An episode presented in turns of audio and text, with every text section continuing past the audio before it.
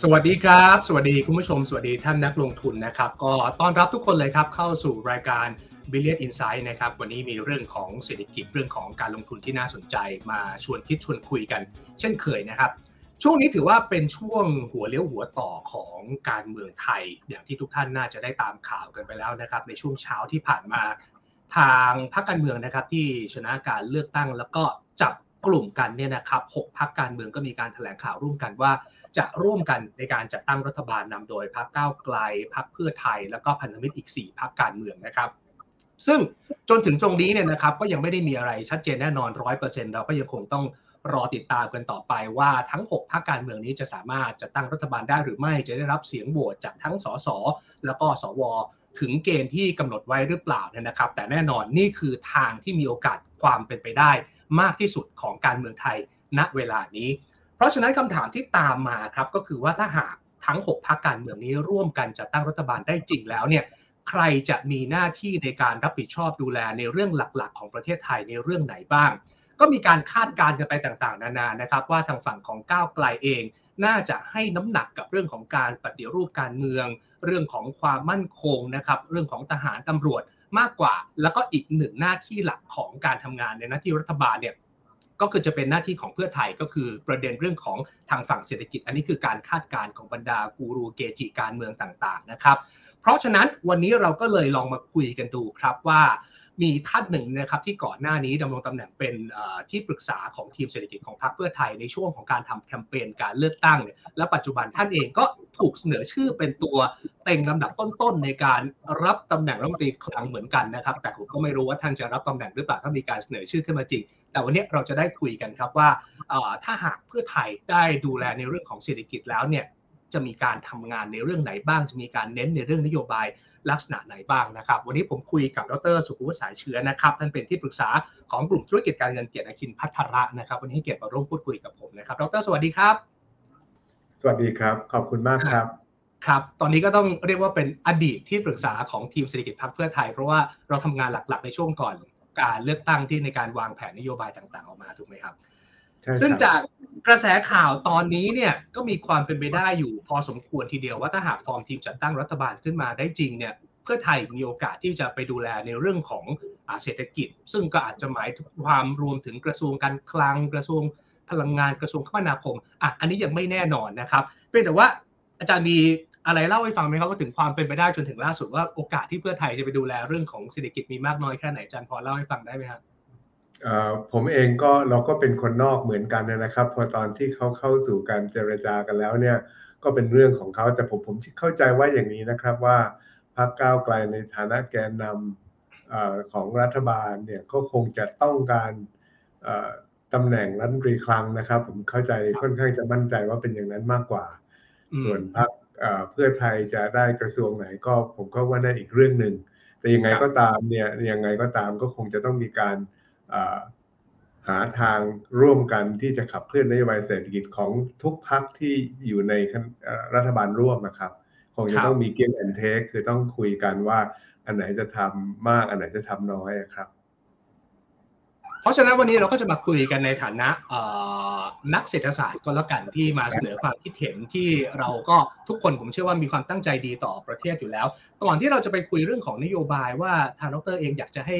เราขับเคลื่อนเศรษฐกิจด้วยนโยบายอะไรบ้าง ผมถามประเด็นร้อนๆเรื่องหนึ่งครับ คือก่อนหน้านี้หลังจากเลือกตั้งเสร็จตลาดหุ้นไทย ปรับตัวลงมาอยู่พอสมควรจากความกังวลหนึ่งก็คือเป็น wording นะครับ ผมใช้คำว่าทลายทุนผูกขาด ซึ่งเคยเป็นหนึ่งในนโยบายที่ทางฝั่งก้าวไกลเขาเอาไว้หาเสียง ซึ่งเราจนถึงตรงนี้ก็ยังไม่ได้ชัดเจนนะครับ ว่าทุนผูกขาดในที่นี้มันมีนิยามความหมายถึงอะไรบ้างแล้ววิธีการ ที่จะนำมาซึ่งการทลายทุนผูกขาดเนี่ยคืออะไร ผมถามอาจารย์ในฐานะนักเศรษฐศาสตร์ก่อนครับ ถ้าถามถึงอาจารย์ว่ามีความคิดเห็นอย่างไรเกี่ยวกับเรื่องนี้อาจารย์มีมุมมองยังไงบ้างครับ ก็เห็นด้วยนะครับว่าทุนผูกขาดเนี่ยเป็นสิ่งที่ไม่ดี เพราะว่าสำหรับประเทศโดยรวมสำหรับผู้บริโภคโดยรวม เพราะว่าแปลว่าการผูกขาดแปลว่าจะขายสินค้าในราคาแพงกว่าแล้วในปริมาณที่น้อยกว่านั่นคือ การมีอำนาจเหนือตลาดเนี่ยจะเป็นจะเป็นผลอย่างนั้น คราวนี้ทุนที่ผูกขาดเนี่ยในประเทศเนี่ยก็คงผูกขาดเพราะอำนาจรัฐนั่นแหละครับ ก็เราถึงรู้ไงว่าหุ้น sector ไหนถึงต้องตก เพราะว่าหุ้นใน sector ที่ที่ใช้อำนาจที่มีที่รัฐบาลให้อำนาจมาให้แฟรนไชส์มาเนี่ยก็จะได้รับผลกระทบนะครับ อย่างเช่นหุ้นพลังงานที่เราเห็นอยู่ แล้วก็อาจจะมีอื่นๆด้วย เพราะว่า ถ้าบอกว่าหุ้นผูกขาดนี่นึกภาพถ้าคุณส่งออกยังไง คุณก็ไม่มีทางผูกขาดที่ว่าตลาดโลกมันใหญ่มากฉะนั้นคุณส่งออกทั้งหมดไม่มีใครโดนหรอกเป็นต้นนะครับเห็นด้วยไหมเห็นด้วยครับ แต่ว่าต้องต้องเรียนตรงๆอย่างนี้ว่าหุ้นผูกขาดเนี่ย ที่ได้กำไรสูงผิดปกติเนี่ย ก็ราคาหุ้นก็จะสูงผิดปกติเหมือนกันจริงไหมครับ นักลงทุนเขาจะรู้ว่าตรงไหนเนี่ยที่ได้กำไรเยอะผิดปกติ ราคาหุ้นก็สูงผิดปกติ ฉะนั้นพอมีข่าวมาอย่างนี้เนี่ยราคาหุ้นพวกนั้นก็ต้องปรับลดลงนะครับ เป็นเป็นธรรมชาติครับ อืมครับ แน่นอนว่าในแง่ของหลักการอ่าอาจารย์เห็นด้วย แล้วก็ผมเชื่อว่าคนส่วนใหญ่ก็เห็นด้วย เราก็อยากจะเห็นประเทศไทยที่มีความเสมอภาคแล้วก็เติบโตไปพร้อม ๆ กันนะครับ ในแง่หลักการไม่มีปัญหา แต่ในแง่ของวิธีการล่ะครับ ถ้าให้แนะนำในเชิงของนักเศรษฐศาสตร์เนี่ยเรามีวิธีการในการแก้ไขปัญหาเหล่านี้ได้ยังไงบ้างครับ คืออย่างนี้ครับเวลาที่รัฐบาล อย่างเช่นเรื่องพลังงานเราพูดเรื่องพลังงานแล้วกันยกตัวอย่างเนี่ยเรื่องของพลังงานเนี่ยในกรณีนี้เนี่ยก็ต้องพยายามหาให้มีทางเลือกได้มาก ๆนะครับ คือนอกจากจะใช้โรงผลิตไฟฟ้าโดยใช้แก๊สธรรมชาติ เราก็รู้นี่ว่าใช้เทคโนโลยีอย่างเช่นโซลาร์เซลล์ก็ได้โซลาร์เซลล์เนี่ยผลิตได้ทั้งในเชิงของการทำโซลาร์เซลล์ที่ลอยน้ำอยู่เหนือเขื่อนต่างๆ แล้วเรามีเขื่อนตั้ง 14 เขื่อน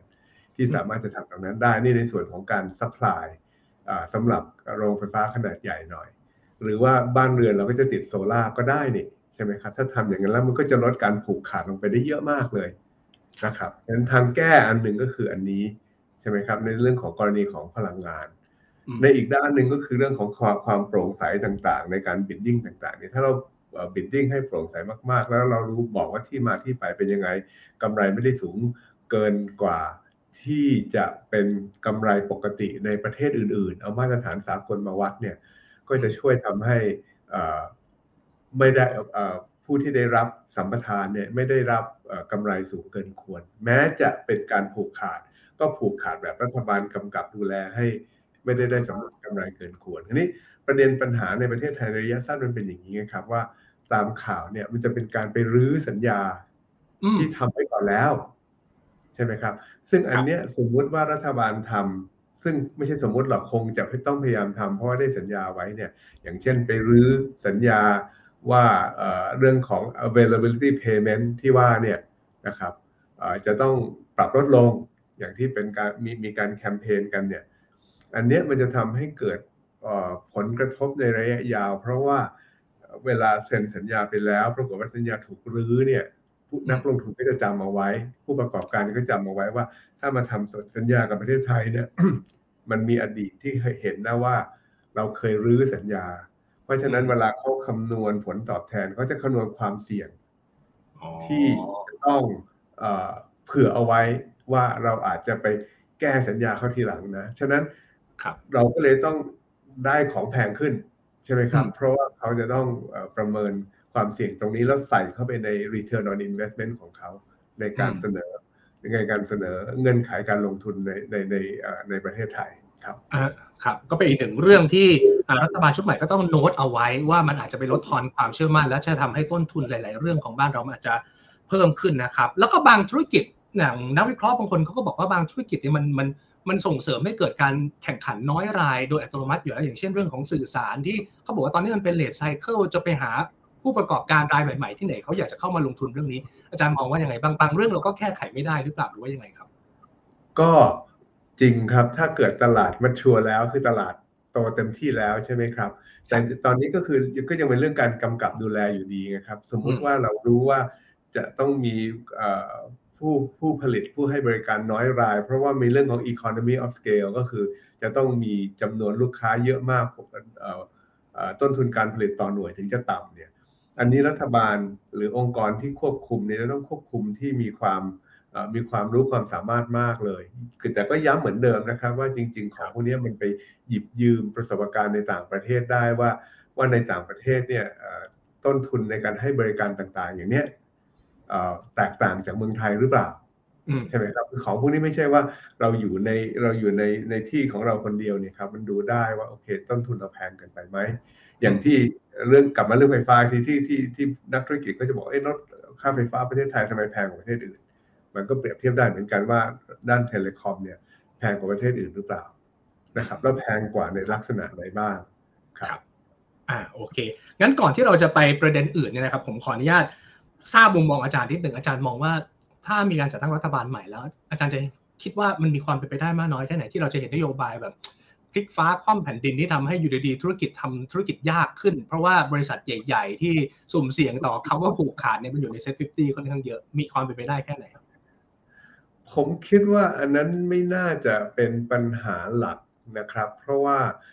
ในสุดแล้วก็จะมีบริษัทที่อยู่ในข่ายนั้นไม่กี่บริษัท ซึ่งจะต้องเจรจากัน แล้วก็การเจรจากันนี่ก็ต้องมีกระบวนการ ผมคิดว่าทีมของทาง ก้าวไกลเองเนี่ยเขาก็มีมีคนที่มีความรู้ความสามารถมีประสบการณ์ มีเป็นนักเศรษฐศาสตร์ไอ้ที่เราคุยกันเนี่ยเขาก็รู้อย่างที่อย่างที่ผมเล่านี่แหละนะครับผมคิดว่าสิ่งที่มัน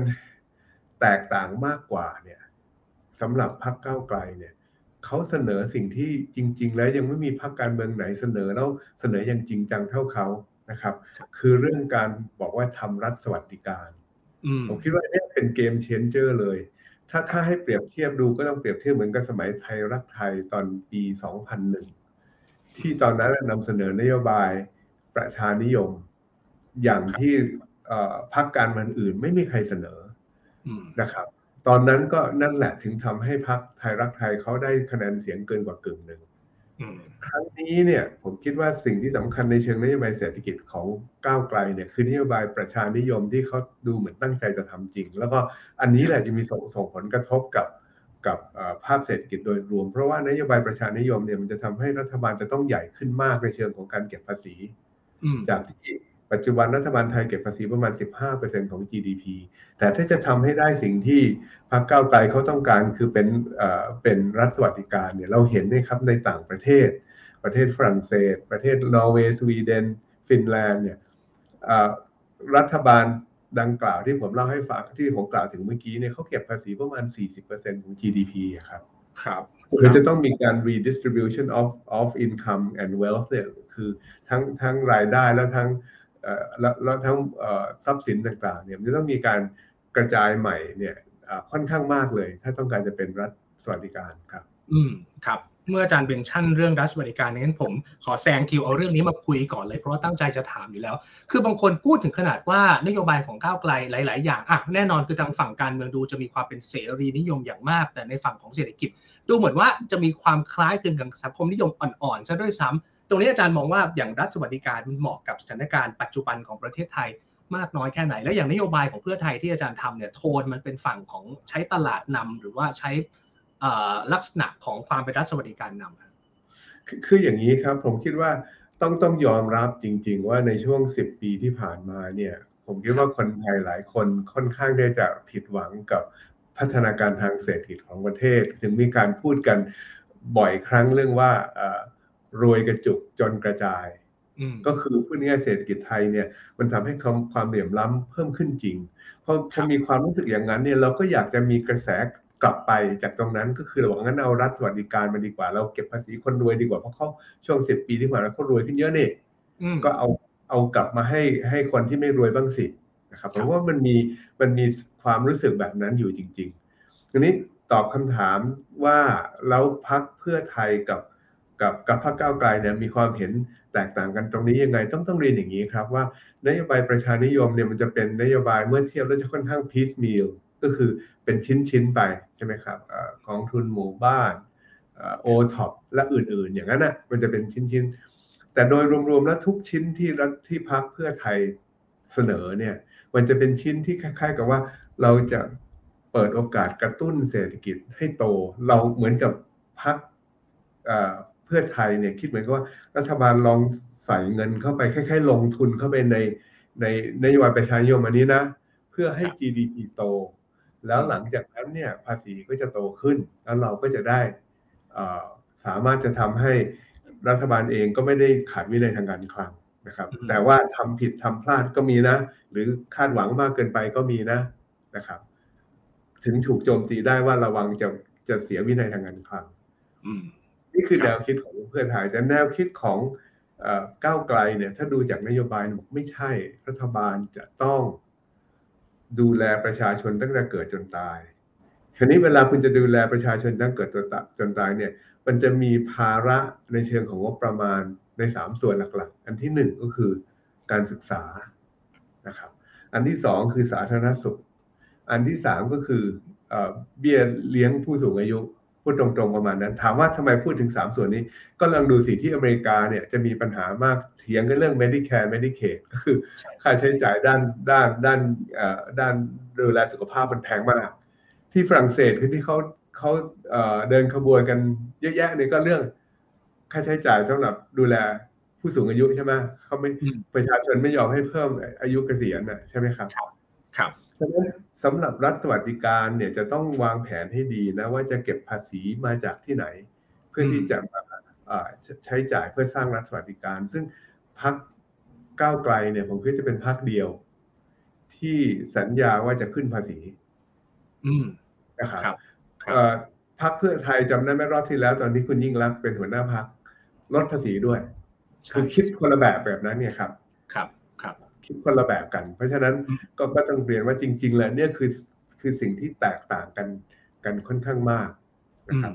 อ่าโอเค งั้นเดี๋ยวผมมาถามทางดรเกี่ยวกับนโยบายของฝั่งเพื่อไทยบ้าง และสุดท้ายเราจะได้สรุปกันว่า แล้วเราจะหาจุดร่วมระหว่างทั้งสองพักซึ่งก็น่าจะเป็นแกนนำในรัฐบาลชุดใหม่ได้ลักษณะไหนยังไงบ้างนะครับ จากที่ดรได้ไปเป็นที่ปรึกษาเรื่องของการวางแผนนโยบายทางด้านเศรษฐกิจเนี่ย ถ้าให้สรุปนโยบายทางด้านเศรษฐกิจหลัก ๆ ของเพื่อไทยเราให้ความสำคัญกับเรื่องไหนและอะไรเป็นโจทย์หลักของเราบ้างนะครับ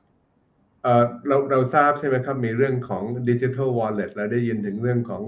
ค่าจ้างขั้นต่ำนั่นคนคนจะพูดนั้นเยอะ เพราะฉะนั้นผมขอไม่พูดอันนั้นละกัน เพราะอันนั้นมันเป็นการการดูแลอย่างเช่นดิจิทัลวอลเล็ตเนี่ยจริงจริงจริงเป็นการแนวคิดคือการอยากจะกระตุ้นเศรษฐกิจ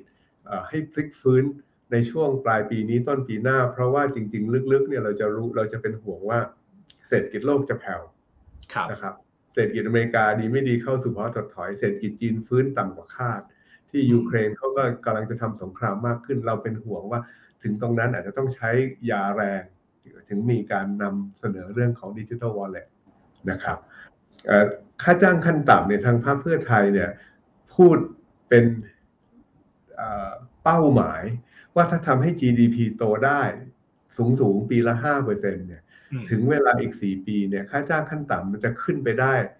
ตามกลไกนะครับ ตามแรงกดดันที่มีความต้องการแรงงานเยอะจนกระทั่งทำให้ค่าจ้างขั้นต่ำขึ้นไปได้ถึง600บาท ฉะนั้นมันเป็นมันเป็นเป้านะครับนั่นนั่นคือสิ่งที่เราพูดถึงคราวนี้สิ่งที่เราไม่ได้พูดถึงแต่ผมคิดว่าจริงๆน่าสนใจ ไม่ได้พูดถึงมากพอนะครับ แต่น่าสนใจก็คือ การอัปเกรด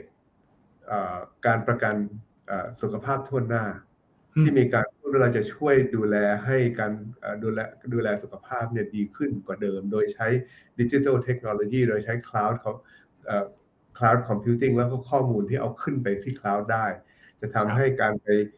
ไปรักษาพยาบาลเนี่ยมีความแออัดน้อยลงเราไม่ต้องไปคอยคุณหมอตั้งแต่เช้าแล้วอยู่ถึงเย็น นะครับก็ใช้เทคโนโลยีในการในการนัดหมายการจะไปตรวจเลือดก็ไปที่อื่นตรวจเลือดได้ แล้วก็ดีไม่ดีทำ telemedicine ก็ได้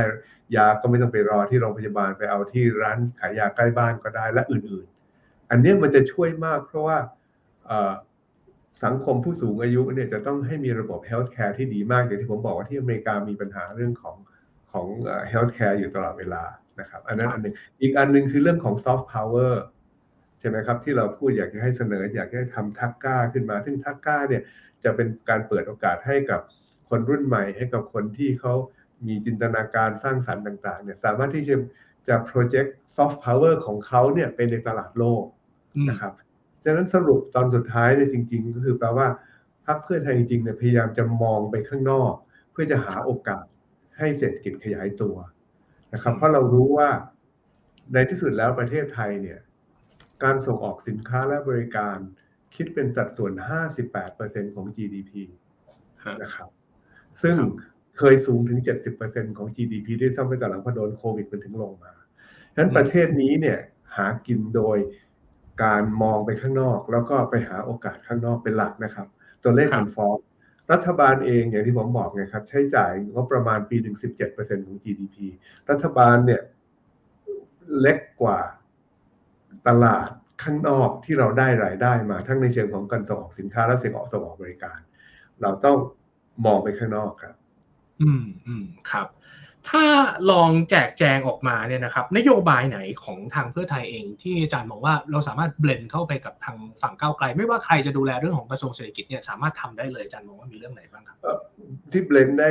ได้ง่ายที่สุดเนี่ยนะครับ ก็คือนโยบายในส่วนที่เกี่ยวกับการ เชื้อเชิญการลงทุนจากต่างประเทศ อันนี้คงไม่มีการไม่มีการเถียงกัน เราต้องการเงินทุนจากต่างประเทศ เราต้องการเทคโนโลยีจากต่างประเทศเขาเข้ามาก็มา JV มามาร่วมทุนกับคนไทย ผลิตโทษสร้างโรงงานลงทุนในในในการผลิตสินค้าที่ขายในตลาดโลกและตลาดในประเทศ เช่น semiconductor เราต้องเราควรจะมี role ใน semiconductor supply chain นะครับแล้วเราก็รู้ด้วยว่าจริงๆประเทศไทยน่าจะทำได้ ยิ่งบอกว่าพลังงานไฟฟ้าเหลือเนี่ยยิ่งดีเลยเพราะไอ้ semiconductor เนี่ยใช้พลังงานเยอะ อันนี้คงไม่ไม่มีไม่มีความแตกต่างกัน แล้วก็ประเทศต่างๆเขาก็ยินดีต้อนรับเราอยู่แล้ว เพราะเราเป็นประชาธิปไตยเต็มใบนะครับ EU ผมเคยเจอผมได้เจอทูต EU เขาก็บอกเขาอยากจะเจรจามากเลย FTA กับประเทศไทย นะครับ ญี่ปุ่นบริษัทเขาก็อยากจะย้ายฐานการผลิตตามนโยบายของรัฐบาลญี่ปุ่นที่จะลดการการผลิตในจีนแล้วไปเพิ่มประเทศอื่นไอ้ประเทศอื่นเนี่ยควรจะเป็นเราไม่ใช่เวียดนามนะครับแม้กระทั่งบริษัทอย่าง Apple เองเขาก็รู้เขาต้อง diversify เขาก็ไปเพิ่มการลงทุนในเวียดนามทำไมมาผลิตไอโฟนในประเทศไทยไม่ได้ ยกตัวอย่างเป็นต้น เพราะนั้นมันมีโอกาสอยู่ข้างนอกตลอดเวลา แล้วก็ไม่มีการคงจะไม่ต้องถกเถียงกันมากนะครับในเรื่องนโยบายอีกสองเรื่องที่ไม่ต้องถกเถียงกันก็คืออย่างที่ผมบอกคือเรื่องเรื่องนโยบายสาธารณสุข อัปเกรดสาธารณสุข ซึ่งเพื่อไทยมีผู้เชี่ยวชาญเนี่ยน่าจะทำได้แล้วก็แน่นอนมันก็มันก็เป็นส่วนสำคัญของนโยบายรัฐสวัสดิการ ก็ต้องควรจะทำอยู่แล้ว อีกอันนึงคือการศึกษาไงครับ ที่ผมเล่าให้ฟังเมื่อกี้ว่าการ ศึกษาของประเทศไทยยังไง ก็ต้องรีบปฏิรูปครั้งใหญ่ครับอ่าครับ ถ้าให้มองประเทศไทยอ่าแน่นอนอาจารย์เป็นที่ปรึกษาของทีมเศรษฐกิจมา ก็คงจะต้องศึกษาสถานการณ์ณปัจจุบันของของเมืองไทยอยู่ค่อนข้างเยอะนะครับเรามีปัญหาอะไรที่เป็นเรื่องเร่งด่วนที่ต้องรีบแก้อย่างอย่างจริงจังแล้วก็เร่งด่วนเลยครับ คือคือเรียนนี้ครับ บอกตรงๆว่าปัญหาเราเนี่ยหมักหมมจนกระทั่งมันต้องแก้หลายหลายอย่างพร้อมกันคือ มันมันเร่งด่วนไปหมดแล้วล่ะ ครับผมปัญหาคืออย่างนั้นคืออย่างนี้ต้องเรียนตรงๆว่า เวลาประเทศจะขับเคลื่อนได้ในระยะยาวเนี่ย ปัจจัยการผลิตคุณต้องมีพร้อม จริงไหมครับ จริง ๆ แล้วการจะโต GDP คือต้องมีปัจจัยการมาผลิต GDP โอเค แรงงานคุณก็มีแนวโน้มลดลง เพราะว่าประชากรแก่ตัว ครับ ใช่ไหมครับพลังงานจริง ๆ แล้วเราใช้แก๊สธรรมชาติเป็นหลัก เราแก๊สธรรมชาติในอ่าวไทยก็มีน้อยลงเรื่อยๆ เราก็ต้องนำเข้าแก๊ส LNG ซึ่งแพงครับใช่ไหมครับทุนแบงก์ชาติอเมริกาก็ขึ้นดอกเบี้ย ทุนก็ราคาเพิ่มขึ้นน้ำเราก็มีปัญหามาตลอดนะครับที่ดินมันก็เต็มหมดแล้ว ฉะนั้นดูที่ภาพสิครับ เราจะเหลือ เราจะเหลือจริง ๆ อยู่สองอย่างหลักๆ ก็คือพยายามทำไงให้ในประเทศไทยเราเนี่ย เป็นประเทศที่น่าลงทุน คือแม้ว่าต้นทุนของทุนจะสูง เขาก็ยังอยากมาลงทุนในไทยกับสองเนี่ย คงต้องจะเอาเทคโนโลยีเข้ามาเยอะๆ ต้องเอาเทคโนโลยีเข้ามาในประเทศเยอะๆ เพราะเทคโนโลยีจะเป็นตัวกระตุ้นให้มีผลิตภาพเพิ่มขึ้นทั้งหมดเลยนะครับ แล้วก็ sector ที่ต้องต้องใส่เทคโนโลยีเข้าไปเยอะที่สุดและด่วนที่สุดคือภาคเกษตร เพราะว่าภาคเกษตรเป็นภาคที่คุณผลิต GDP ได้แค่ 8.5เปอร์เซ็นต์8.5เปอร์เซ็นต์แต่คุณใช้แรงงานประมาณ1ใน3แต่คุณใช้พื้นที่เพาะปลูกประมาณเกือบ 50เปอร์เซ็นต์ของพื้นที่ของพื้นที่ของประเทศ มันชัดเจนว่าคุณเป็นเป็น sector ที่ยังต้องเพิ่มประสิทธิภาพมาก และวิธีเพิ่มก็คือเพิ่มด้วยเทคโนโลยีกับทุนครับ ครับ ครับสรุปก็คือด่วนหลายเรื่องด่วนไปหมดเลย เพราะว่าที่ผ่านมาปัญหาเราเราหมักหมมนานค่อนข้างมากเนี่ยนะครับ ผมถามอีกหนึ่งเรื่องก็แล้วกันเนี่ยนะครับ เรื่องของค่าแรงคือทั้งสองพักก้าวไกลกับเพื่อไทยเห็นด้วยกับเรื่องของการขึ้นค่าแรงเหมือนกัน แต่ตัวเลขไม่เท่ากัน คือเพื่อไทยมองไปไกล 4 ปีข้างหน้าจะไปถึง 600 แต่ก้าวไกลมองว่าขึ้นเลยเป็น 450 ตรงนี้อาจารย์มีมุมมองความคิดเห็นยังไงบ้างครับ คือแนวคิดจะแตกต่างกันอย่างที่ที่เรียนเมื่อกี้คร่าวๆตอนแรกนะครับ เพื่อไทยเนี่ยจะบอกว่าอันนี้เป็นเป้าใน 4 ปี โดยเพื่อไทยคิดว่าถ้าเร่งให้ GDP โตได้เยอะๆ เดี๋ยวค่าจ้างขั้นต่ำจะขึ้นไปตามความต้องการแรงงานที่เพิ่มขึ้นเพราะ GDP โตขึ้น ก็เลยตั้งเป้าว่า 600 แต่ก้าวไกลเขาจะไม่ได้บอกอย่างนั้นเขาบอกเขาจะให้มีการขึ้นค่าจ้างขั้นต่ำทุกปี โดยคำนวณจากการโตของ GDP นะครับ ซึ่งมีสองส่วน โตเพราะเงินเฟ้อกับโตเพราะว่า GDP โตจริง แล้วเขาจะเอาตัวเลขอันเนี้ยมาเป็นตัวเลขพื้นฐานในการเจรจาให้ขึ้นค่าจ้างขั้นต่ำซึ่งอันเนี้ยจะนักธุรกิจผมคิดว่าเข้าใจว่าจะเริ่มเป็นห่วงมากกว่า เพราะว่าต้องยอมรับว่าในในหลายกรณีเนี่ยผลิตภาพของแรงงานมันจะไม่ได้โตเท่ากับ nominal GDP คือมันจะมันไม่จำเป็นต้องโตเหมือนกันไงครับ เข้าใจเข้าใจนั้นเขาถึงจะมีเขาถึงจะเป็นห่วงมาก แล้วก็ซึ่งซึ่งทางพรรคเพื่อไทยเนี่ยก็เลยถึงไม่ได้มีไม่ได้พูดตรงนี้ชัดเจน เพราะเรารู้ว่าถึงเวลากลไกตลาดมันมันจะทำให้อันนี้ทำได้หรือทำไม่ได้เนี่ยเรายอมรับว่าไม่รู้จริงแต่ถ้าเราเร่งอย่างที่ที่ทางพรรคเพื่อไทยเราพูดมาก ๆ เนี่ย ถ้าเราเร่งเร่ง upskill reskill ครับใช่ไหมครับ ก็จะทำให้แรงงานมีผลิตภาพสูงมาเอง ฉะนั้นเราอยากจะทำให้คนไทยมีศักยภาพเพิ่มขึ้นมากกว่า ผมผมยกตัวอย่างง่าย ๆ ว่าเราคิดง่าย ๆ สิสมมุติว่าคนที่ปัจจุบันหลายคนเขาขับ Grab อยู่เนี่ยของ Grab อยู่เนี่ยเขาสามารถที่จะมีโอกาสไป retrain เป็นโปรแกรมเมอร์ได้ในเงินเดือนเขาขึ้นประมาณ5-6เท่าเลยนะครับซึ่ง ถามว่าเรื่องโปรแกรมเมอร์เนี่ยขาดไหมใคร ๆ ก็บอกว่าขาด Data Scientist ขาดไหมใครๆก็บอกว่าขาด คนที่รู้ภาษาอังกฤษหรือภาษาต่างประเทศดีๆ ขาดไหมใครๆก็บอกว่าขาด ฉะนั้นเรารู้นะครับว่า demand for labor มันมีอยู่ตรงไหน อืมต้องเราถึงต้องผมถึงเรียนเรียนว่าเรื่องการศึกษาเนี่ยเป็นเรื่องหลักที่ต้องเข้าไปทำทั้งในระดับโรงเรียนมัธยมนะครับ แล้วในระดับทำทำ up skill re skill แล้วก็ทำ work on the job training และอื่นๆอย่าง ที่ที่เราคุยกันนะครับครับครับ แต่เรื่องของค่าแรงหรือเรื่องของนโยบายอะไรต่างๆ พอเวลาหาเสียงไว้แล้ว มันก็คล้าย ๆ ว่าเป็นสัญญาประชาคมที่ทางพรรคการเมืองเขาบอกไว้ระดับหนึ่ง แล้วถ้าสมมติโจทย์ก็คือว่าถ้าต้องทำแล้วขยับขึ้นไป 450 ในระยะเวลาอันใกล้เนี่ย ถ้าเป็นอาจารย์ในมุมมองของนักเศรษฐศาสตร์ พอจะมีทางออกเพื่อลดทอนผลกระทบมันไม่ให้มันรุนแรงมากจนเกินไปไหมครับ พอจะทำได้ไหมครับทำได้ครับเขาก็คงจะต้องพยายามเป็นคือผมคิดว่าในสุดแล้วเดี๋ยวพวก บริษัทต่างๆโดยเฉพาะ SME เขาเข้ามาคุยเลยแล้วคุณจะขึ้นค่าจ้างขั้นต่ำเป็นอย่างเงี้ยมันจะต้องช่วย SME เขาคราวนี้วิธีช่วย SME เนี่ยมันก็มีหลายวิธีก้าวไกลเขาจะมีหวย SME ใช่ไหมครับ ครับอันนั้นก็อาจจะเป็นตัวช่วยได้ หรือว่าอาจจะต้องพูดถึงเรื่องของการการที่บอกว่าค่าจ้างตรงนี้ที่ที่จะต้องเพิ่มขึ้นเนี่ยรัฐบาลอาจจะให้ SME หักภาษีได้เกินเกินกว่าปกติหรือเปล่า ใช่ไหมครับ หรืออีกอันหนึ่งก็คือให้สินเชื่อ SME ที่ที่เพิ่มขึ้น ซึ่งอันนี้ผมเองส่วนตัวเนี่ยผมไปคิดว่า SME จริงๆอันนี้เยอะแล้ว แล้วนี่เสียเยอะอยู่แล้ว ฉะนั้นผมคิดว่าถ้าตั้งกองทุนเพิ่มทุน SME จะดีกว่าด้วยซ้ำนะครับ แล้วก็มันมีวิธีการที่จะทำได้ทางทางกลุ่มแคร์เนี่ย ตอนที่ผมเป็น ที่ผมเป็นสมาชิกของกลุ่มแคร์อยู่เราก็เคยเสนอว่า SME จริง ๆ แล้วตอนนี้ปัญหาของเขาคือหนี้เขาเยอะ เราต้องช่วยเพิ่มทุนให้เขา แล้วรัฐบาลเนี่ยน่าจะสามารถหาทุนที่ต้นทุนไม่สูงไปช่วยเขาได้ ตอนนี้เป็นช่วงของการเพิ่มทุนไม่ใช่เพิ่มช่วงของการเพิ่มหนี้ครับ อืมอืมอืม ก็มีเสียงวิพากษ์วิจารณ์กันค่อนข้างเยอะเกี่ยวกับประเด็นเรื่องของค่าแรงนะครับ ทางฝั่งของผู้ประกอบการผมเชื่อว่าก็คงจะมีแนวทางในการช่วยเหลือเขากันไป แต่ก็มีอีกเสียงหนึ่งบอกว่าถ้าขึ้นค่าแรงขั้นต่ำจริงๆเนี่ยผู้ประกอบการเดือดร้อนแต่แรงงานที่จะได้ประโยชน์จริงๆ กลับจะเป็นแรงงานต่างด้าว อันนี้จริงไหมครับ อาจารย์มีความเห็นยังไงบ้าง คือมันไม่รู้มันแล้วแต่ระดับของค่าจ้างขั้นต่ำอันนี้ใช่ไหมครับว่ามันสูงแค่ไหนคือคือในหลักการนะครับ ถ้าสมมติว่ามันสูง ก็จะทำให้คนที่มีประสบการณ์เนี่ยมีงานทำนึกภาพสมมติว่าคุณขึ้นค่าจ้างขั้นต่ำขึ้นสูง แล้วผมต้องเลือกระหว่างเด็กคนเด็กใหม่ที่เขาไม่มีประสบการณ์เลยกับคนหนึ่งที่มีประสบการณ์ ผมก็ต้องเลือกคนที่มีประสบการณ์ก่อนใช่ไหมครับ ก็เลยจะกลายเป็นว่า อันนี้เป็นการหวังดีประสงค์ร้าย เพราะว่าเด็กที่ไม่มีประสบการณ์นี่แหละเขาต้องอยากจะรีบเข้ามาในตลาดแรงงาน เพื่อให้ได้มีประสบการณ์ แต่คุณไปปิดโอกาสเขาโดยการตั้งค่าจ้างขั้นต่ำที่สูงสูงเกินกว่ากลไกตลาดกำหนดนะครับคือนักเศรษฐศาสตร์รวม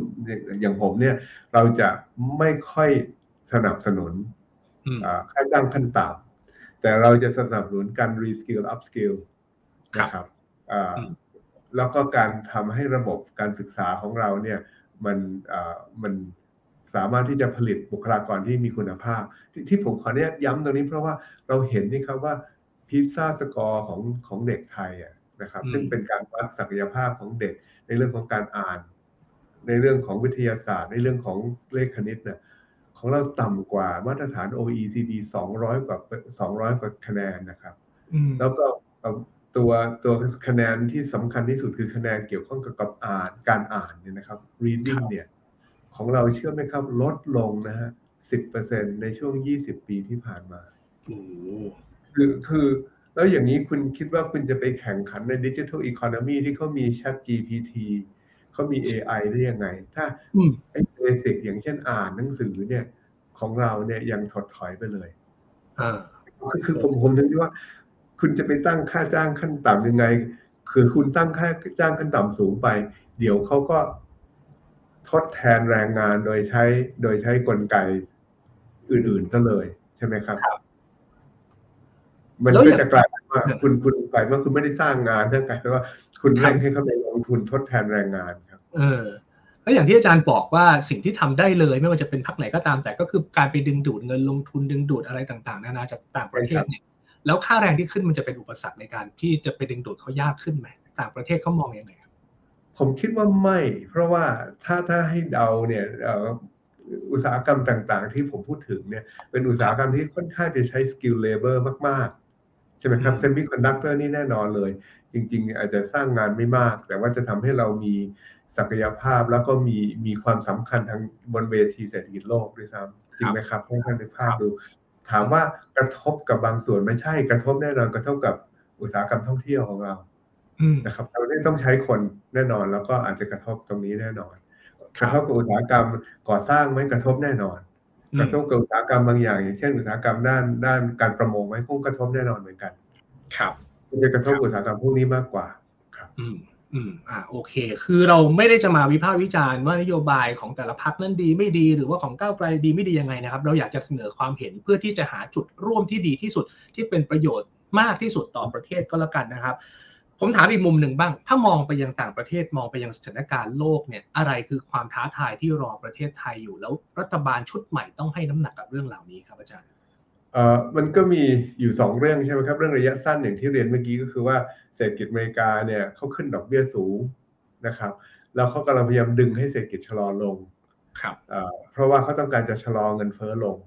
ถ้าเขาโชคไม่ดีเงินเฟ้อมันลงช้า แต่เศรษฐกิจมันลงเร็วเนี่ยมันก็จะกลายเป็นว่าเศรษฐกิจเขาเข้าสู่ภาวะถดถอยได้ปลายปีนี้ต้นปีหน้า แล้วเวลาเศรษฐกิจอเมริกามีปัญหา มันก็ดึงทุกคนลงไปมีปัญหาแหละเพราะเศรษฐกิจอเมริกาเป็นเศรษฐกิจที่ใหญ่ที่สุดของโลกนะครับ เศรษฐกิจจีนอย่างที่ผมบอกตัวเลขล่าสุดเดือนเมษายนออกมาเนี่ยการฟื้นตัวเขาแผ่วแล้วนะครับ แผ่วเกินคาดเลย ยังฟื้นอยู่แต่ฟื้นช้ากว่าที่คิดเยอะ แล้วสองประเทศหลักนี่แหละคือสองประเทศที่ประเทศไทยเราหากินด้วยจริงไหมครับ ยุโรปเองก็เหมือนกันอีกประเทศหนึ่ง ซึ่งเขากำลังจะต้องเผชิญเรื่องของสงครามที่จะรุนแรงขึ้นอีก เพราะว่ายูเครนกำลังจะต้องกำลังได้รับอาวุธเต็มที่ แล้วก็กำลังจะต้องตีกลับรัสเซียนะครับในช่วงสองสาเดือนข้างหน้าฉะนั้นปัจจัยภายนอกมันมีดาวน์ไซด์ริสมากกว่าอัพไซด์ริสแน่นอน อันนี้ต้องต้องดูว่ารัฐบาลเนี่ยจะเข้ามาทันท่วงทีไหมรีบผ่านก็ประมาณทันไหม แล้วก็ประมาณเนี้จะใช้จะจำเป็นต้องใช้กระตุ้นเศรษฐกิจมากน้อยเพียงใดนี่คือระยะสั้น ระยะยาวอย่างที่คุยเมื่อกี้ก็คือเรื่องของ geopolitics ใช่ไหมครับ ซึ่งมันทำให้เกิดการ deglobalization นะครับคือโลกาภิวัตน์ถอยหลัง หรืออาจจะการแยก global supply chain ออกไปเลยก็ได้ ประเทศไทยจะวางตัวอย่างไรตรงนี้ ซึ่งประเทศไทยเนี่ยจริง ๆ ได้เปรียบนะครับ เพราะว่าจีนเขาก็อยากจะขยายลงมาข้างล่างมาลงมาไทย ญี่ปุ่นเขาก็อยากขยายจากตะวันออกไปตะวันตก เขาก็จะพยายามลงทุนเวียดนามลงทุนไทยลงทุนพม่าข้ามไปที่อินเดีย แล้วศูนย์กลางเนี่คือไทย เราจะต้องสามารถที่จะดึงเอาดึงเอาการลงทุนทั้งสองสองประเทศนี้มา รวมทั้งเกาหลีก็อยากจะลงทุนในไทย ไต้หวันก็อยากจะลงทุนในไทย เพราะเขาจะต้องการจะลดความเสี่ยงของเขา ที่ที่เกาหลีก็มีเกาหลีเหนือใช่ไหมครับ ที่ไต้หวันเขาก็ใจตุ้มๆต่อมๆอยู่เดี๋ยวเขาเลือกตั้งปีหน้าไม่รู้ว่าจีนจะไหวซึ่งซึ่งอันเนี้ยจะเป็นสิ่งที่ทำให้นักลงทุนของประเทศพวกเนี้ยเขาต้องหาหาที่อื่นที่เอาเงินเข้าไปลงที่มันจะปลอดภัยกว่า แล้วถ้าผมมองไปเนี่ยนะครับ จริง ๆ มันก็มีประเทศไทยประเทศเวียดนามกับประเทศอินโดนีเซียนี่แหละสามประเทศเนี่ยอาจจะมีมาเลเซียด้วยเนี่ย ที่ใครดีใครได้ในช่วงห้าปีสิบปีข้างหน้าครับครับ ห้ามตกขบวนเด็ดขาด นี่คือโอกาสทองเหมือนกัน รีบขึ้นมายืนบนเวทีโลกเลยครับ อืมอืมอืมครับ อีกหนึ่งเรื่องถ้ามองไปที่ระยะกลางถึงยาวของเศรษฐกิจไทยนะครับ ถ้าดูย้อนกลับไปในช่วงหลายปีที่ผ่านมา บางคนก็บอกว่าศักยภาพในการเติบโตของเศรษฐกิจไทยเนี่ยมันลดลงมาเรื่อยๆ คนมองว่าเดี๋ยวเนี้ยต่อให้สถานการณ์แบบกลางๆ เราอาจจะโตได้แค่ประมาณ 2-3%นี่คือตัวเลขปกติของไทยแล้ว แล้วการที่เราจะยกระดับกลับไปโต 5% 6%ต่อปีเนี่ยมันจำเป็นต้องเปลี่ยนแปลงอะไรบ้างที่ทำให้เครื่องยนต์ทางเศรษฐกิจของไทยมันมันจุดติดแล้วกลับไปมีศักยภาพที่มากกว่าเดิมอะครับเอ่อจะวนกลับมาเดิมที่ที่ที่ผมกล่าวเมื่อกี้นะครับ อันที่หนึ่งครับแน่นอนคุณต้อง FDI ยังไงคุณต้องเอาทุนที่ทุนจากต่างประเทศมันมาด้วยเทคโนโลยี ใช่ไหมครับ ยังไงอันนั้นแหละจะเป็นตัวทำเพราะย้ำนะครับย้ำอีกทีนะครับ การส่งออกสินค้าและบริการเป็น 58%ของ GDP เคยเป็นสูงถึง70% GDP ไทยฮะอันที่สองก็คือเรื่องภาคเกษตรอย่างที่ผมบอกนะครับ ว่าถ้าคุณมีภาคเกษตร ซึ่งคุณ under invest แน่นอนคุณต้อง under invest เพราะว่า productivity มันถึงต่ำขนาดนี้ อันเนี้ยในภาษาฝรั่งเรียกว่า low hanging fruit ถ้าคุณใส่เข้าไปนิดเดียวมันน่าจะได้ผลตอบแทนดีมากเลย แต่แน่นอนว่าภาครัฐจะต้องเอ่อ ส่งเสริมนะครับ การเอ่อการขับเคลื่อนเศรษฐกิจเอ่อโทษขับเคลื่อนเกษตรแบบใช้เทคโนโลยีสมัยใหม่ประเทศไทยทำได้ไหม ยกตัวอย่างทุเรียนเนี่ยครับสิบอืมปีที่แล้วเราส่งออกทุเรียนแค่หกพันล้านบาท ตอนนี้หนึ่งแสนล้านบาท ถามว่าคนไทยทำได้ไหมดูอย่างนี้ก็รู้ว่าคนไทยทำได้ ปลูกทุเรียนยากแน่นอนจริงไหมครับ ไม่งั้นคนอื่นก็คงปลูกขายไปหมดแล้ว มีประเทศไทยเท่านั้นแหละที่ปลูกได้ดีขนาดนี้ แล้วตีตลาดจีนตีตลาดโลกอยู่ ถามว่าอันนี้รัฐบาลเป็นคนทำอะผมว่าไม่ใช่ ต้องเอกชนทำกันเองแหละเอ่อเกษตรกรที่เขาเก่งเรื่องเทคโนโลยีเขามีประสบการณ์เรื่องการปลูกทุเรียนเขาทำกันเองแหละ ครับ เป็นหลักรัฐบาลต้องช่วยหนุนนะครับ ช่วยแล้วช่วยแก้ปัญหาต่างๆด้วย แต่ทำได้จนกระทั่งตอนนี้การส่งออกทุเรียนเนี่ยมูลค่าเท่ากับการส่งออกข้าวแล้วอะ ครับเพราะฉะนั้นเรามีโอกาสในนี้เยอะแยะเลยมีมีเอ่อ ผักผลไม้อื่นอีกเยอะแยะเลยที่จะทำได้ฉะนั้นเรื่องภาคเกษตรเนี่ยก็ต้องใส่เทคโนโลยีเข้าไป แล้วใส่ความรู้ความสามารถเอ่อเข้าไปในในในเทคโนโลยีในในภาคนี้โตได้อีกเยอะ ใช่ไหมครับด้านสุดท้ายคือการศึกษา ถ้าคุณไม่มีการศึกษาให้ให้ให้เด็กไทยที่ดีเนี่ย มันยังไงมันก็เดินไม่ได้ จริงไหมครับยังไงก็ได้ผมขออนุญาตตัวเลขอันนิดนิดเดียว ประเทศไทยเนี่ยมีโรงเรียนอยู่ห้าหมื่นกว่าแห่ง ในห้าหมื่นกว่าแห่งเนี่ยสามหมื่นกว่าแห่งเนี่ย เป็นโรงเรียนที่มีเด็กนักเรียนโดยเฉลี่ย ไม่ถึงห้าสิบคน แล้วมีครูไม่ถึงสี่คนโอ้เพราะว่าอะไร เพราะว่าที่ผ่านมาจำนวนเด็กเนี่ย ลดลงไปเรื่อยๆ แต่จำนวนโรงเรียนยังไม่ลดลง แล้วก็เลยกลายเป็นว่ามีโรงเรียนจำนวนโรงเรียนมากเกินไปแล้ว จะมีคุณภาพการศึกษาได้ไงในเมื่อคุณครูสามสี่คนต้องสอนตั้งหกชั้น มันต้อง ควบรวมโรงเรียน ต้องควบรวมโรงเรียน แล้วก็หาทางทำให้เด็กที่เขาอยู่ห่างไกลขึ้นมาเนี่ยได้เดินทางไปโรงเรียนได้โดยสะดวกพรรคก้าวไกลเขาดีนะเขาเขาบอกเขาบอกว่าจะให้มีเอ่อการขนส่งเด็กนักเรียนฟรีสำหรับการเรียนแต่ว่ามันต้องมากับการควบรวมโรงเรียนด้วย ครับใช่ไหมครับเพื่อให้โรงเรียนมี economy of scale อืมคุณครูเหมือนกันเรามีพักครูคุณครูใช่ไหมครับ ที่ได้ทั้งสองเสียง เพราะว่าประเทศไทยเราคุณครูเรามีปัญหาจริง ๆ คุณครูเนี่ยหนี้สินต่อหัวเนี่ยประมาณ 1.5 กว่าล้านบาท มากกว่าหนี้ครัวเรือนประมาณ3เท่า อะ อืมอืมดังนั้นคุณครูเนี่ยคงไม่มีกระจิตกระใจสอนได้เต็มที่หรอกเพราะต้องไปหางานพาร์ทไทม์มาช่วยลดเอ่อภาระหนี้สินขายนี่เออครับเป็นอย่างนี้นี่คือคือสิ่งที่จะต้องซ่อมใหญ่เนี่ย จริง ๆ แล้วถ้าถามนะครับ อะไรที่ต้องซ่อมใหญ่มากที่สุดการศึกษาไทยต้องซ่อมใหญ่มากที่สุดครับ ครับโอ้เห็นด้วยเป็นอย่างยิ่งเลยนะครับ ผมถามอีกมุมหนึ่งบ้าง นโยบายทางด้านตลาดทุนอาจจะไม่ค่อยได้เห็นพรรคการเมืองไหนพูดสักเท่าไหร่ แต่เราก็อาจจะต้องยอมรับว่า คือการมองเศรษฐกิจคงจะต้องมองภาพรวมจะไปโฟกัสภาคใดภาคหนึ่งคงจะไม่ได้ แต่ก็แน่นอนในทางกลับกันจะบอกว่าตลาดทุนเป็นเรื่องของคนรวยอย่างเดียว ผมว่ามันก็ไม่ถูกต้องเหมือนกัน ทุกวันนี้เราก็มีคนที่ลงทุนอยู่ในตลาดทุน อาจจะเป็นคนชั้นกลางเป็นคนที่อยากออมเงินเพื่อวัยเกษียณอยู่เหมือนกันนะครับพัก ใครก็ตามแต่ที่เป็นรัฐบาลควรจะวางนโยบายหรือควรจะโฟกัสเรื่องของตลาดทุนยังไงบ้างครับ อาจารย์คือคืออันนี้ผมคิดว่าเป็นประเด็นที่สำคัญมากนะครับคือต้องยอมว่าพักเพื่อไทยเนี่ย ลึกๆเขารู้ว่าตรงนี้สำคัญมาก เพราะว่าเป็นส่วนที่เราจัดสรรทรัพยากรไปส่งเสริมการลงทุนและการลงทุนเนี่ยคือทำให้การตัวตัวทำให้ GDP โตตอนสมัยรัฐบาลยิ่งรักถึงลดภาษีรายได้นิติบุคคล แต่มันก็มีข้อเสียที่ว่าอย่างนี้จะทำให้ความเหลื่อมล้ำมันเพิ่มขึ้นนะครับต้องยอมรับจริง ๆ ว่าอย่างนั้นแล้วก็กระแสอย่างที่ผมเรียนตั้งแต่ต้นว่ากระแสมันมันต้องการจะไม่ให้เป็นอย่างนั้น เพราะฉะนั้นผมเป็นห่วงเหมือนกันนะครับว่าแล้วอันนี้ก็เป็นนโยบายของพรรคก้าวไกลด้วยว่า ต้องการเก็บภาษีรายได้นิติบุคคลเพิ่มขึ้นสำหรับธุรกิจขนาดใหญ่ ซึ่งเข้าใจเขาว่าเขาต้องการจะทำตรงนี้ เพราะว่าต้องการจะทำรัฐสวัสดิการ แต่เขาจะต้องรู้ว่ามันมีเทรดออฟถ้าคุณจะแบ่งเค้กให้เป็นธรรมมากขึ้น คุณอาจจะต้องยอมจ่ายในเชิงของการที่เค้กมันจะโตช้าลง จุดพอดีอยู่ตรงไหน อันนี้ต้องไปคิดนะครับแต่ถามว่ามีความเสี่ยงไหมที่เขาจะขึ้นภาษี เขาบอกแล้วเขาจะขึ้นภาษี ครับ หลาย ๆ อย่างรวมทั้งภาษีอันนี้ด้วยดังนั้นพวกเราในอยู่ตลาดหุ้นก็ต้องทำใจนิดหนึ่ง แล้วถ้าจำได้ตอนนั้นจำได้ไหมครับ กระทรวงคลังเขาก็อยากจะเก็บภาษีการค้าหุ้นใช่ไหมครับ ซึ่งถ้าคลังรับรองเพื่อว่า รัฐบาลการใส่เข้ามากระทรวงคลังเขาเสนอแน่นอนว่าเออเข้าใจได้ใช่ไหมครับ แล้วซึ่งพรรคก้าวไกลอาจจะบอกโอเคเห็นด้วย เพราะว่าอันนี้มันก็เก็บภาษีคนรวยในความเห็นเขาแต่แต่ต้องยอมรับนะครับว่าในที่สุดแล้ว คนที่ลงทุนมากที่สุดเนี่ยคือคนรวย ครับ ครับอ่าฉะนั้นฉะนั้นโจทย์มันถึงยากผมว่าโจทย์มันถึงยาก แล้วก็ต้องหาจุดพอดีครับ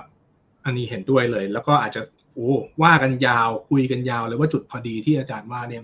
มันอยู่ตรงไหนเพราะว่ามันเทรดออฟกันอย่างชัดเจนมากนะครับอาจารย์สนใจจะเป็นรัฐมนตรีคลังไหมครับ ตอนนี้มีชื่ออาจารย์อยู่บ้างเหมือนกันนะมีเป็นหนึ่งในตัวแทงเหมือนกันนะ ก็ขอบคุณมากแต่ว่าไม่ไม่ไม่เอาครับ เพราะว่าผมผมเรียนตรงๆว่า ผมรู้สึกว่าที่ที่ผมทำอยู่ตรงนี้ก็ก็สุขสบายดีอยู่แล้ว แล้วก็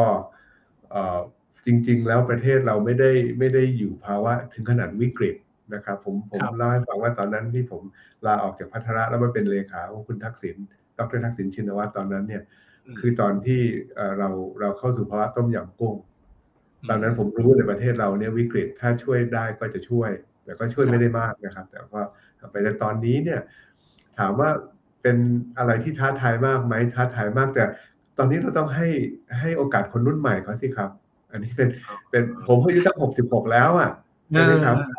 แต่ละคนพวกนี้แต่ละคนเขาก็เรียนศึกษามามีการศึกษาที่สูงเขาก็มีความตั้งใจดีเนี่ยผมคิดว่าประเทศเนี่ยเป็นประเทศของเขาเป็นหลัก กว่าของเรา เพราะว่าผมจะอยู่อีกสักสิบยี่สิบปี แต่เขาจะอยู่อีกห้าสี่สิบห้าสิบปีครับต้องให้โอกาสเขาแน่นอน และต้องสนับสนุนด้วยครับอ่าโอเคในอนาคตอะไรจะเกิดขึ้นเรายังไม่ทราบเลยนะครับ เดี๋ยวรอติดตามกันต่อไป งั้นผมให้อาจารย์ทิ้งท้ายในฐานะนักเศรษฐศาสตร์ท่านหนึ่ง เป็นรุ่นพี่ของหลาย ๆ คนที่ในอนาคตก็อาจจะขึ้นมาดำรงตำแหน่งสำคัญสำคัญทางด้านเศรษฐกิจของบ้านเรา มีอะไรอยากฝากอยากแนะนำหรือว่ามีข้ออะไรที่อยากจะโน้ตเอาไว้ให้ระมัดระวังอะไรอาจารย์เชิญเลยครับอ๋อขอบขอบคุณมากครับ ก็ก็เรียนว่าในในช่วงที่ผ่านมาเนี่ยผมเองทำงานในประเทศไทยก็ได้เห็นเศรษฐกิจเป็นขาขึ้นขาลงเยอะนะครับ แล้วก็ทำให้ได้มีประสบการณ์แล้วก็อยากจะให้พวกเราเนี่ยที่จะรับช่วงกันต่อไปเนี่ยดูข้อมูลให้ดีนะครับ แล้วก็ประเมินให้ดีเพราะว่ามันจะมีอะไรที่ท้าทายเกิดขึ้นต่อเนื่องอีกแหละนะครับผมคิดว่าที่สำคัญอีกอันหนึ่งก็คือว่าเรามาถูกทางแล้วในการที่จะไปสู่ระบอบประชาธิปไตย แล้วก็การกระจายอำนาจผมเห็นด้วยทั้งหมด ผมคิดว่าผมมองแล้วผมก็รู้สึกสบายใจนะครับโล่งใจที่ที่เรากำลัง ปรับเข็มทิศไปในทุกการในทิศทางที่ถูกต้องครับ ก็ดีใจด้วยแล้วก็จะจะจะส่งเสริมอาจจะช่วยเท่าที่ทำได้ครับครับแล้วสำหรับนักลงทุนล่ะครับ คือแน่นอนว่าการเปลี่ยนแปลงมันจะนำมาซึ่งความกังวลเสมอ และช่วงนี้มันก็อาจจะมีความผันผวนเข้ามามากเสมออาจารย์มีอะไรอยากฝากอยากแนะนำไปยังนักลงทุนเป็นการทิ้งท้ายของเราในวันนี้ไหมครับเชิญเลยครับอ๋อขอบคุณครับเอ่อผมเองก็เป็นอยู่ในแวดวงมามาตลอดนะครับ รู้ว่ามันก็มีทั้งขึ้นทั้งลงเนี่ย ในที่สุดแล้วเนี่ยการรับรู้ข้อมูลให้ทันท่วงที คงเป็นเรื่องหลักสำคัญมาก ๆเลยนะครับแล้วก็การระมัดระวังกันในการลงทุนก็เป็นเรื่องสำคัญอีกเรื่องหนึ่งเหมือนกัน ผมคิดว่าสองสองเรื่องหลักนี่แหละสำหรับสำหรับพวกเราที่อยู่ในตลาดทุนนะครับ ครับ โอเค ได้ เดี๋ยวเรารอติดตามกันต่อไปว่ารัฐบาลจะฟอร์มทีมกันออกมาลักษณะไหนหน้าตาเป็นอย่างไรเนี่ยนะครับ แล้วก็รอติดตามแล้วก็เอาใจช่วยในเรื่องของการทำงานกันต่อไป วันนี้ขอบพระคุณมากเลยนะครับ ดรสมบูรณ์สายเชื้อนะครับที่ปรึกษากลุ่มธุรกิจการเงินเกียรติกินพัทระมาให้ความรู้กับเราเยอะมากวันนี้สนุกมากเลยขอบพระคุณดรครับ ขอบคุณมากครับยินดีครับครับผมอ่านี่คือเรื่องราวที่เรามาคุยกันในวันนี้นะครับ โอกาสหน้าเดี๋ยวมาติดตามกันใหม่กับ b บ l l i o n Insight วันนี้เวลาหมดแล้วลากันไปก่อนสวัสดีครับ